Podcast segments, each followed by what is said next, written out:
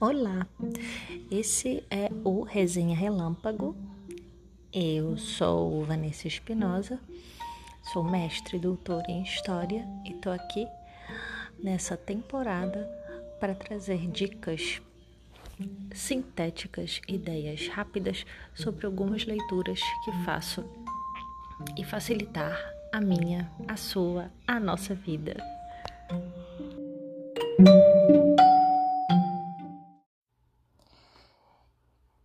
Episódio de hoje vai tratar sobre uma obra recente de 2020 chamada Miss Davis: A Vida e as Lutas de Angela Davis. É uma obra da editora Agir, Nova Fronteira Agir, é, e é um HQ que tenta trazer uma parte da história de Angela Davis.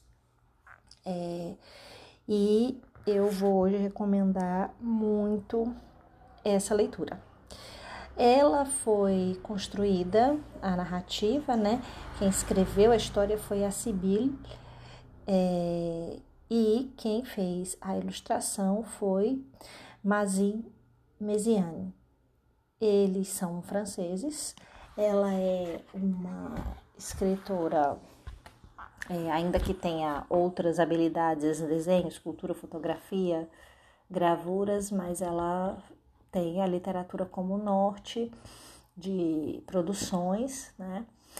E o legal é que o Mazin Mesiane é um ilustrador muito bom.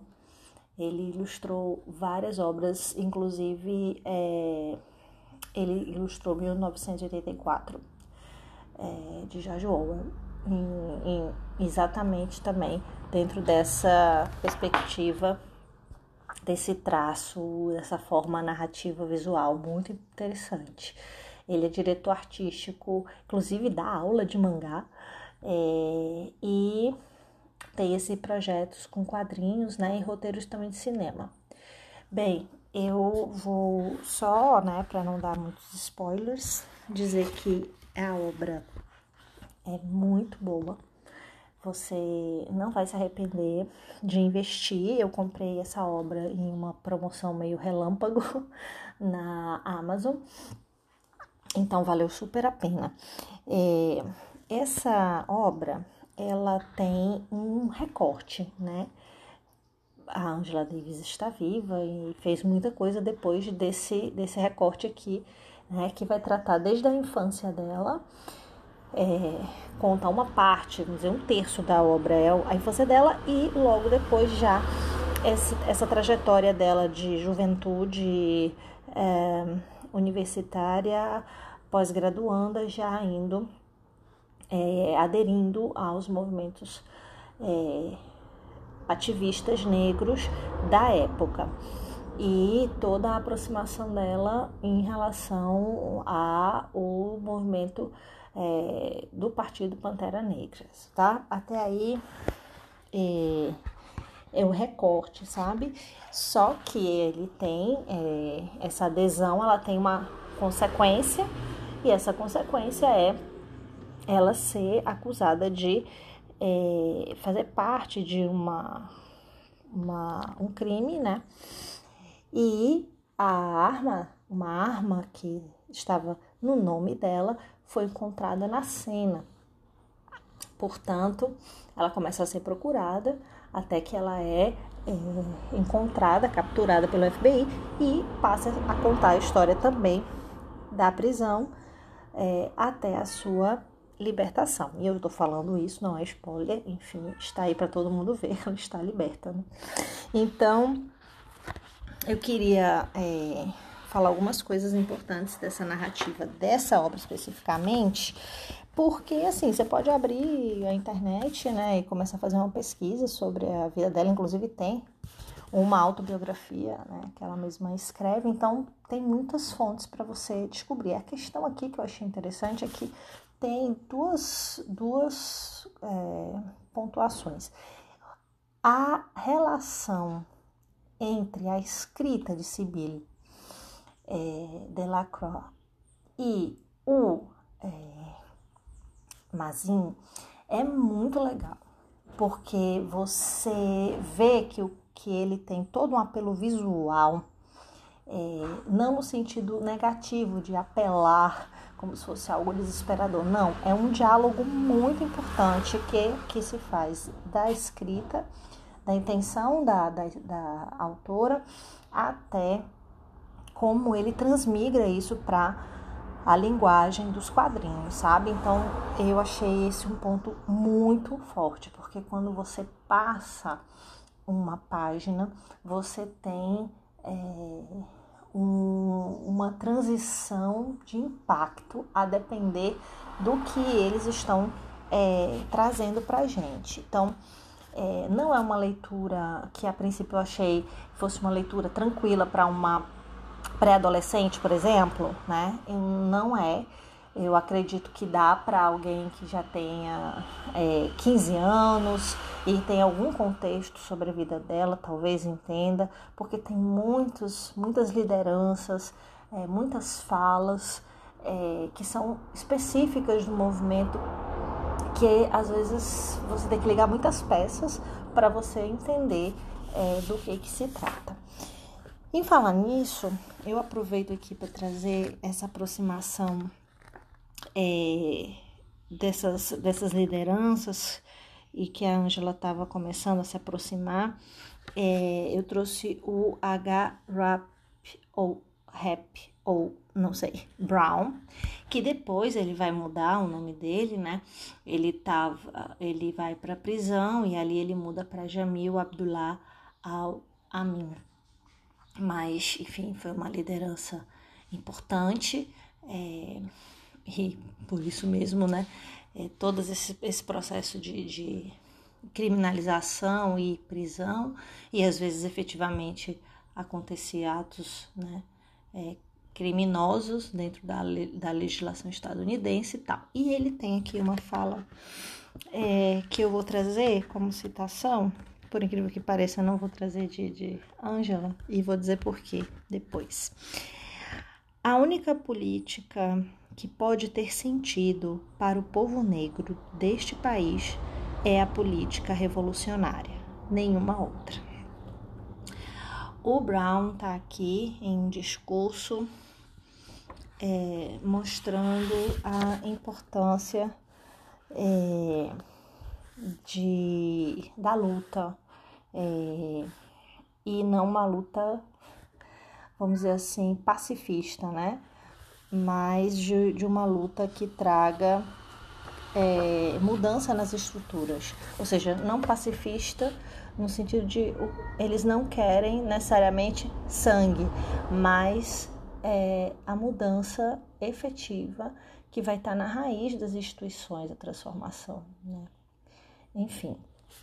É, então, o, o diálogo dessa obra, e aí eu vou dizer por que eu não trouxe a Ângela, porque a narrativa que a autora escolheu não foi da Angela.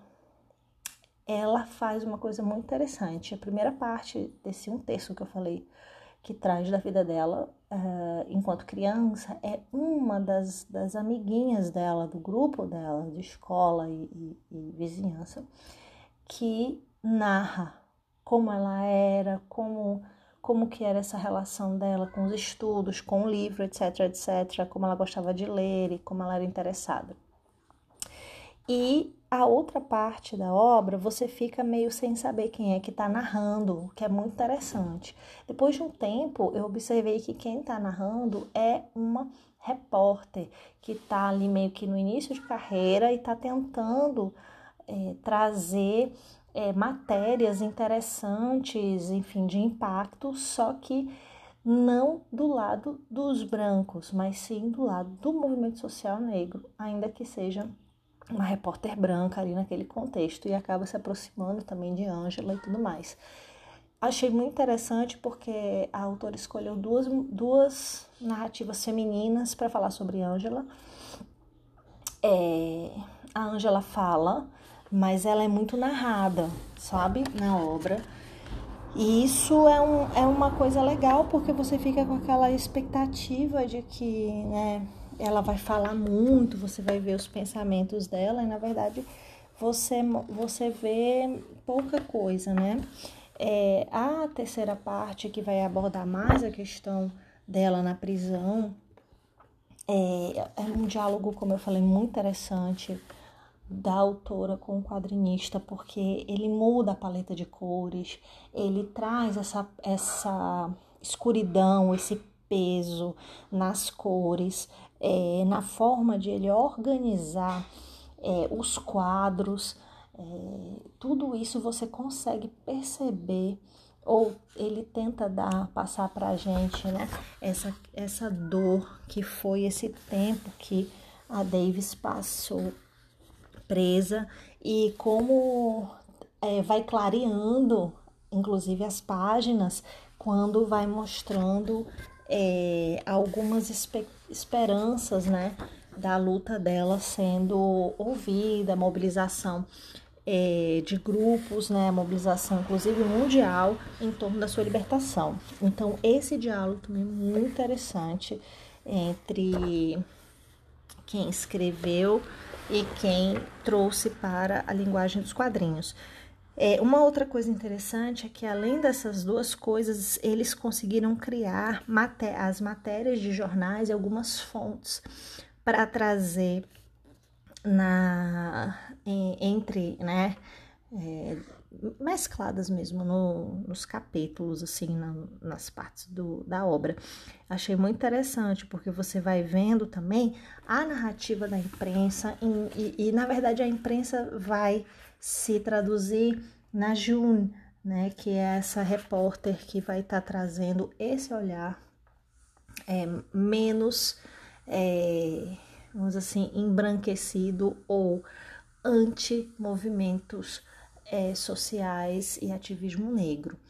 É, essa obra é, traz uma contribuição muito interessante para a gente entender as motivações políticas, é, toda uma estrutura social racista e como é importante não desistir do movimento revolucionário, de achar é, motivos para acreditar que a luta não é algo desprezível é, ainda hoje. É, as situações de, de discriminação são muito fortes, é, ainda são, então por isso a obra se torna cada vez mais necessária e atual.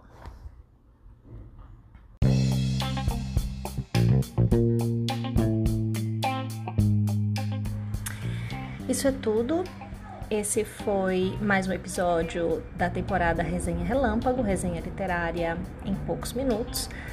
E se você quiser saber mais e trocar uma ideia, estamos em alguns canais. No Twitter com Miss Espinosa, no Facebook com Vanessa Espinosa e no Instagram com Vanessa Espinosa.ufrn.